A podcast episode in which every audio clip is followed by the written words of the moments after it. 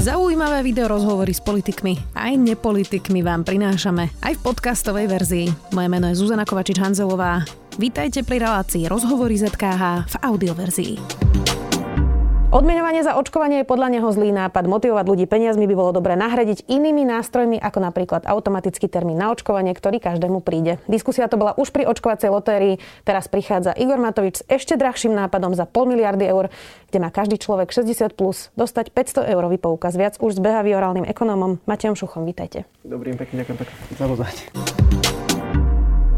Je ešte šanca, aby ľudia, ktorí dnes nie sú očkovaní, zmenili sami názor bez nejakého vonkajšieho vnemu? Ja si myslím, že áno. Nemyslím si, že polovica ľudí na Slovensku je zarytých antivaxerov, ktorí by odmietali očkovanie.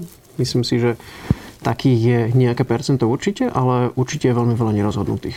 Pýtam sa preto, že či nepotrebujú predsa len nejaký impuls, na ktorý by sa tak povediať možno vyhovorili, lebo všetky tie štúdie hovoria z nášho správania sa, že je ťažké zmeniť názor, že človek vlastne e, nechce meniť názor svoj, nechce si priznať možno chybu, že či sme už není náhodou v bode, že potrebujú napríklad e, sa vyhovoriť, že no, zamestnávateľ ma donútil sa zaočkovať, alebo no teda musel som sa dať zaočkovať, aby som mohol ísť do obchodu, že či toto nie je taký impuls, ktorý vlastne by toho pomohol.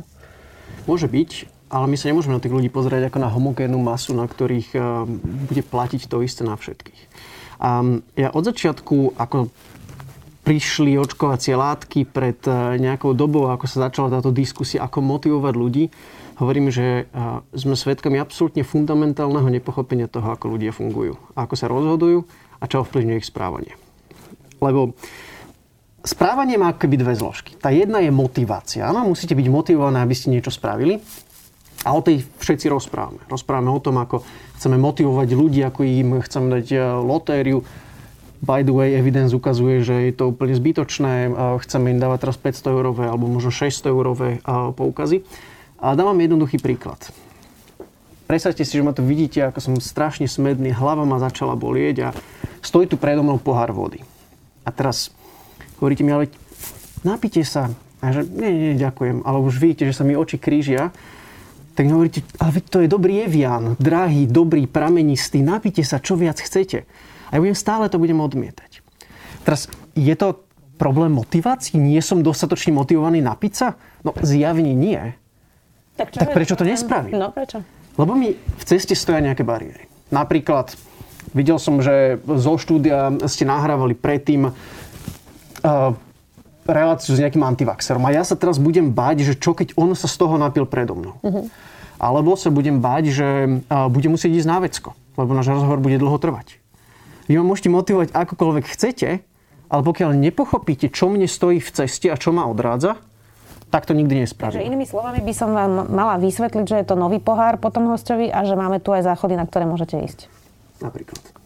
Zmenila sa diskusia o tej finančnej motivácii od času, keď ste komentovali ešte očkovaciu lotériu? Je to racionálnejšie, iracionálnejšie? Ako by ste to zhodnotili? Myslím si, že k lepšiemu sa určite neposunula. Myslím si, že sa k tomu absolútne pristupuje viac systematicky a, a nerieši sa ten fundamentálny problém, o ktorom hovorím. Stále sa rozprávame iba o tom, ako ľudí motivovať. A nepoznáme ich motivácie. Nepoznáme ich bariéry hlavne. Um, Zoberme si jednoduchý príklad. Robíte v kolektíve, kde sú takmer všetci antivaxery. A vy by ste sa chceli dať zaočkovať, ale je tam sociálny tlak a vy jednoducho nechcete, aby oni o tom vedeli. Uh-huh. Tak pokiaľ toto je jedna z bariér, že sa hambím, aby tí ostatní vedeli, že som sa bol dať zaočkovať, tak možno, že by sme mali vymyslieť nejaký spôsob registrácie sa na také termíny, aby ten človek nemusel odísť z roboty v strede pracovného dňa, kde sa budú všetci pýtať. A takýchto malých bariér, ktoré nám možno aj nenapadnú od stola v Bratislave, môže byť kvantum. A keď ich neodstránime, tak potom nemôžeme čakať, že tí ľudia prídu. Vy ste povedali, lotéria je lepší nápad, ako platiť všetkým za očkovanie. To bolo na konci júna. Čo hovoríte teda na nápad Igora Matoviča, aby platil všetkým za očkovanie 500 eur, teda pre tých, čo sú 60+. Plus? Um, môj osobný názor je, že uh, je to absolútny nonsens a keď sa pozrieme na to, čo hovorí veda, tak uh, je to pri najmenšom veľmi diskutabilné a určite by som do toho nešiel. Nemáme na to nejaké dáta, že či naozaj toto funguje? Máme veľa dát, ktoré sa pozerajú na finančnú motiváciu ľudí. Mm-hmm. Ja vám môžem povedať zo pár podľa mňa fascinujúcich e, výskumov, ktoré sa robili napríklad um, um, vo Švajčiarsku sa robil jeden, jeden prieskum, kde sa pýtali ľudí, že či boli ochotní um, v referende zahlasovať za to, aby sa v ich uh, nedaleko od ich bydliska spravila skládka uh, jadrového odpadu. A um, v jednej skupiny sa spýtali, že či by s tým súhlasili a zhruba polovica povedala, že áno. Tej druhej skupiny sa pýtali, či by s tým súhlasili a že im dajú kompenzáciu niekoľko tisíc frankov. Z tých 50% to kleslo na 25%. Uh-huh. A teraz prečo? No, lebo v tom prvom prípade uh, ja mám nejakú vnútornú motiváciu. Respektíve tá otázka, ktorú si kladiem, je, že som ochotný to podstúpiť pre nejaké verejné blaho, kdežto keď do tej rovnice vnesiem peniaze, tak tá otázka je úplne iná. Stojí mi to za to? Stojí mi to za tých 3000 eur? A, takýchto príkladov je kvantum, kde sa ukázalo, že keď vnesieme finančnú motiváciu, tak ten výsledok je nakoniec úplne opačný. Bolo by efektívnejšie ísť práve tou cestou napríklad Grécka, ktorí si povedali, že idú povinne očkovať a ten vzorec je, ak sa nedáš zaočkovať, každý mesiac pokuta 100 eur. Toto funguje viacej? Tu sa už bavíme o, o nástrojoch, ktoré sa neúplne dajú porovnávať, lebo niektoré z tých nástrojov sú keby meké nástroje a, a niektoré sú, je tvrdý paternalizmus.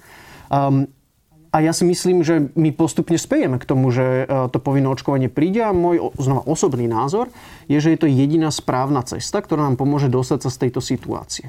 Um, a teda je to v mojom, z môjho pohľadu argument navyše, aby sme teraz neminuli 600 miliónov eur na niečo, čo pravdepodobne nebude fungovať a pravdepodobne aj tak príde väčšie kladivo. Jasné, ale principiálne teda, že či je lepší nápad, to, čo hovoria naši politici, že no tak my nechceme trestať, my nechceme represiu, ale poďme motivovať a chcú im teda dať poukážky. A že či teda nie je efektívnejšie naozaj teda v tomto momente už pandémie, keď zomierajú naozaj tisíce ľudí, teda trestať? Myslím si, že je. Je to, dáva to väčší zmysel. Dáva to, dáva to väčší zmysel, čo však neznamená, že um, nezáleží na spôsobe, akým zavedieme povinné očkovanie. Lebo aj to, čo ste a, spomínali v úvode, že a, ľuďom, jed, jeden, z nástrojov by mohlo byť ľuďom prideliť priamo termín. Takýchto nástrojov a takýchto nápadov je kvantum a treba ich otestovať. A keď príde povinné očkovanie, to nez, neznamená, že na ne potrebujeme zabudnúť. Pri povinnom očkovaní treba veľmi dobre premyslieť to, akým spôsobom budú nastavené tresty, akým spôsobom sa to bude rolloutovať, akým spôsobom budú nastavené nejaké um, deadliny, dokedy sa potrebuje kto zaočkovať. Um, aby uh, to ľudia prijali, respektíve keď už bude povinné očkovanie, tak ten náš cieľ je, aby štát u čo najmenšieho množstva ľudí potreboval uplatňovať tú represiu. A znova, je to behaviorálna otázka. A je to otázka správania sa ľudí. Nie je to medicínska alebo nejaká virologická otázka. To od začiatku pandémie, alebo od začiatku, ako prišlo očkovanie, tak to je fundamentálne nepochopenie. My čelíme a obrovskej sociologicko-behaviorálno-psychologickej otázke, nie medicínskej. Rozumiem. Uh, nebude to mať ale vplyv aj na to, že ak by sme teraz rozdali tie poukážky, uvidíme, ako to dopadne v parlamente, ešte to nie je odhlasované, a náhodou by bolo treba štvrtý booster, štvrtú dávku, tak tí ľudia, ktorí vlastne sa išli už vôbec zaočkovať za ten peňažný poukaz, budú chcieť znova ďalšiu tranžu za to, aby sa šli aj štvrtýkrát zaočkovať? Určite áno. Je to uh, precedens, uh, kde ľuďom povieme, že tak oplatilo sa ti čakať a teraz prečo by som sa išiel na štvrtú e, dávku, prečo by som sa prihlásil, keď minule sa mi oplatilo čakať, budem čakať aj teraz. A vrátim sa k tomu, čo som hovoril predtým, že keď raz vnesiem tú finančnú motiváciu, tak je takmer nemožné ísť naspäť. Lebo e, sa presúvame keby z, takej, z takého rozhodovania sa v svete nejakých sociálnych noriem a sociálnych pravidiel alebo spoločenských pravidel do čiste ekonomického rozhodnutia. Tá cesta z jedného do druhého je relatívne ľahká, veď zaplatím vám za očkovanie, ale ísť naspäť je takmer nemožné. Vy dizajnujete veci, aby to ovplyvňovalo správanie sa spotrebiteľa, weby a rôzne veci, tak dá sa nadizajnovať očkovanie e, lepšie, aby to ovplyvnilo toho človeka, ktorý si klikne napríklad na tú stránku. Záleží na tom, ako vyzerá stránka, na ktorú si klikne? Určite. Um, a ja si myslím, že uh, keď sme chceli byť priekopníci ako bývalý premiér chcel byť priekopník a chcel priniesť niečo svetoborné, v čom budeme najlepší na svete, tak v tomto sme mohli byť najlepší na svete. Mohli sme systematicky pristúpiť ku tomu, ako komunikovať s ľuďmi, ako ich motivovať, ako ich, ja neviem, čo im to uľahčovať. Lebo neexistuje jedno riešenie, ktoré nám ten problém vyrieši. My sme mali a stále by sme podľa mňa mali vytvoriť ekosystém riešení, ktoré budú na seba nadvezovať a samozrejme, že súčasťou toho je aj, aj web stránka, ako to vyzerá, keď na ňu prídem, ako si vyberám termín, kedy mi príde aká sms či jednoduchá vec ako pripomienky SMS-kové. Um, akurát uh, kolegovia mi pripravovali, keď som sa pripravovali taký, taký rešerš rôznych výskumov, keď uh, som sa pripravoval na ten náš rozhovor. A jeden krásny výskum ukázal, že miera prihlásenia sa na termín, keď ste zrazu, vaša veková skupina bola keby prístupná, alebo bolo jej to sprístupnené, tak keď eh, len eh, deň potom, ako to bolo sprístupnené, ste dostali eh, reminder a potom ste dostali ešte 8 dní potom ďalšiu sms tak ceca o 7% narastla miera ľudí, ktorí sa, alebo, alebo počet ľudí, ktorí sa zahlasí.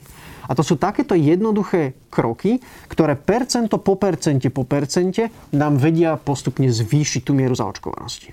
Jasne, nehovoriac, že e, keď človek príde na koronagov.sk, tak nájde tam aj protichodné informácie, lebo niektoré sú aktualizované, niektoré neaktualizované. To už sú také základy, jasné.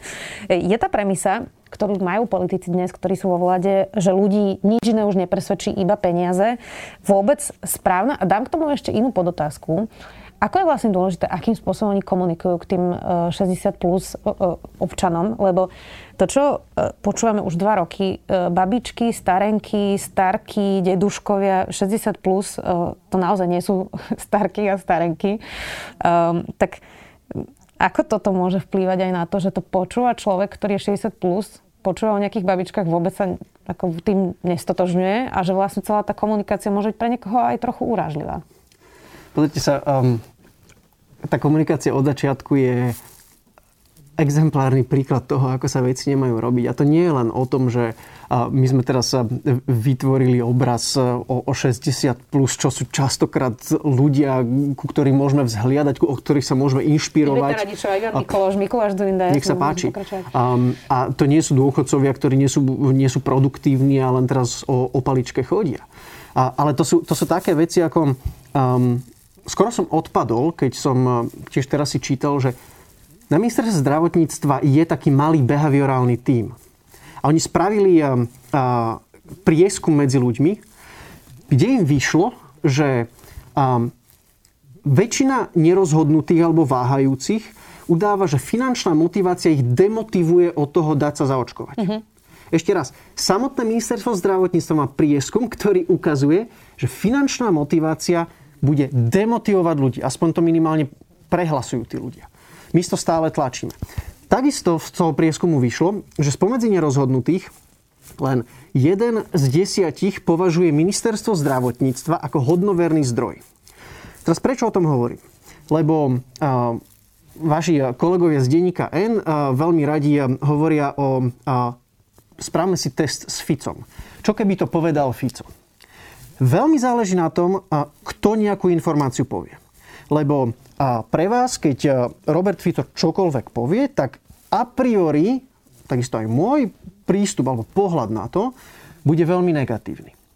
A teraz, keď si zoberieme, že len 10% nerozhodnutých vníma ako tak pozitívne ministerstvo zdravotníctva a všetko komunikuje ministerstvo zdravotníctva.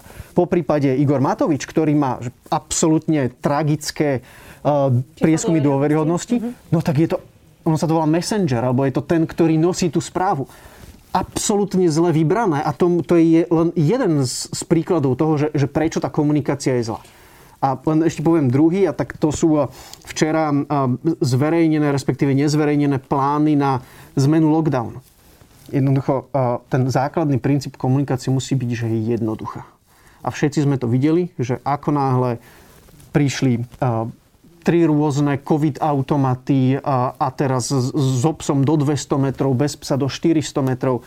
Ľudia sa v tom strácajú, zažívajú keby zavalenie informáciami sa to volá rozhodovaciu paralýzu, čo spôsobuje apatiu. Jednoducho prestávam to vnímať, prestávam sa tým riadiť, idem si po svojom. Ako veľmi ale má vlastne vplyv to, čo hovorí ten daný líder, lebo to, čo sa ukázalo napríklad pri Petrovi Pelegrinim, ktorý je jeden z najpopulárnejších politikov podľa prasne tých e, prieskumov, je, že on je síce nezaočkovaný vajatá, Uh, tak pol na pol, očkujme sa, neočkujme sa, stále to tak komunikoval, ale 75% voličo, voličov hlasu podľa tých prieskumov je zaočkovaných.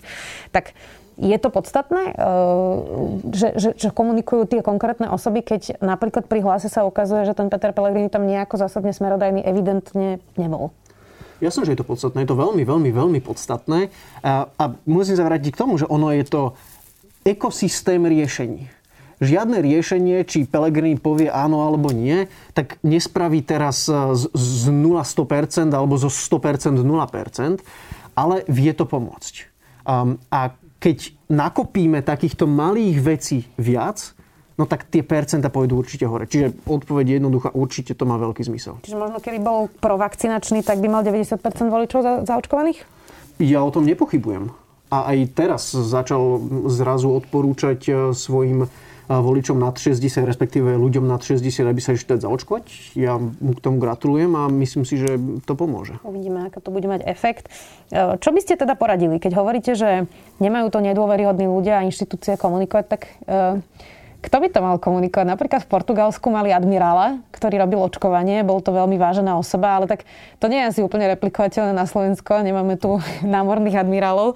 Čiže kto by to potom mal komunikovať, keď ľudia neveria nikomu z vlády, neveria ministerstvu. Ja neviem, či vôbec veria vedcom, ktorí k nám chodia do relácií. Tak nemáme tu takú krízu, že vlastne neveríme vôbec nikomu a ťažko z toho von? Každý má nejakú svoju autoritu, ktorej e, viac či menej dôveruje.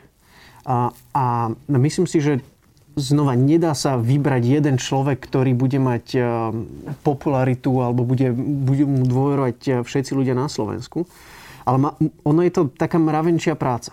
A, že jednak ja si myslím, že by mal byť nejaký centrálny tím, ktorý bude mať na starosti všetky aktivity okolo očkovania. A teraz jedna z tých vecí bude keby taká, taká uh, Kubo Goda to nazval, um, bootstrapová alebo, alebo grassroot kampaň z dola, že my pôjdeme uh, ku uh, lokálnym nejakým autoritám, um, oslovíme možno, že církevných uh, hodnostárov a aby ten istý odkaz zaznieval z viacerých miest. Lebo my keď počúvame zo všadiaľ niečo iné, aj, aj keď dajme tomu všetci nabada, by nabádali na očkovanie, ale každý to bude hovoriť iným spôsobom, tak sme zmetení. Pokiaľ by sme rovnaký odkaz počúvali zo všadiaľ, počúvali ho často, tak mu začneme viac veriť, začneme byť náchylnejší to počúvať. Ja viem, že na to sa nedá úplne vyhovárať, ale to už má posledná otázka lebo však všetky krajiny majú Facebook a sociálne siete, ale um, ako veľmi na Slovensku môže za tú situáciu aj ten algoritmus Facebooku, že tí presne, ktorí nechcú sa očkovať, tak sú v tej bubline, kde je všetko proti očkovaniu a tí, čo sú už zaočkovaní, sú v tej bubline, kde sa točia v tom algoritme, že sú všetci zaočkovaní. Tak ako veľmi je podstatné, či je človek na Facebooku práve v tejto situácii? Neviem to vyčísliť. Um, pravdu povediac, sociálne siete nie sú a, a moja parketa Určite to znásobuje, určite sociálne siete sú taký, taký amplión a, mojich vlastných postojov a vedia ma vtiahnuť do víru, z ktorého sa mi veľmi ťažko a, dostáva preč. Čiže určite, určite tomu nepomáhajú. A, a, a Zuzka, ak by som mohol ešte jednu vec povedať, a, a znova to vychádza z, z, z rešeršu alebo z výskumov, ktoré sa spravili v zahraničí, a, na margo ešte tej finančnej motivácie. Um, robili rôzne prieskumy a, a experimenty v Amerike. Um, jednak sa pozerali na to, ako v 24 štátoch, myslím, že bola a, lotéria. Ukázalo sa, že to a, nemá žiaden efekt. Um, a potom robili experimenty práve s finančnou motiváciou, kde experimentovali od 500 až myslím, že do 2000 dolárov. A, a tie výsledky boli veľmi, veľmi, veľmi rozporúplné. A u niektorých ľudí a, čím vyššia motivácia, tým slabšie to fungovalo. U niektorých ľudí to troška zafungovalo, ale vo všeobecnosti sa vôbec nedá povedať, že by to bol nástroj, ktorý fungovať bude. A keď k tomu pridáme ešte to, čo sme sa bavili, že nie tej cesty späť, že to vytvorí obrovský precedens a môže vytvoriť tú vnútornú, e, vytlačiť tú vnútornú motiváciu, tak je to podľa mňa veľmi nešťastný krok. Inak z tej Ameriky vlastne to, čo by sme si mohli najúprimnejšie zobrať, je, že keď mali zamestnávateľia možnosť vyžadovať očkovanie, tak tie firmy naozaj mali 97% zaočkovania. Možno o tom by sme mohli začať debatovať na Slovensku. Uvidíme, ako to dopadne. Aj s 500 eurovým poukazmi ďakujem veľmi pekne, že ste si našli čas. Behaviorálny ekonom Matej Šucha. Ďakujem pekne. Počúvali ste podcastovú verziu relácie Rozhovory ZKH. Už tradične nás nájdete na streamovacích službách, vo vašich domácich asistentoch, na Sme.sk, v sekcii Sme video a samozrejme aj na našom YouTube kanáli Denníka Sme. Ďakujeme. Dátumy, mená či udalosti, taká je zvyčajná predstava o dejinách, ktorú najčastejšie poznáte z hodín dejepisu.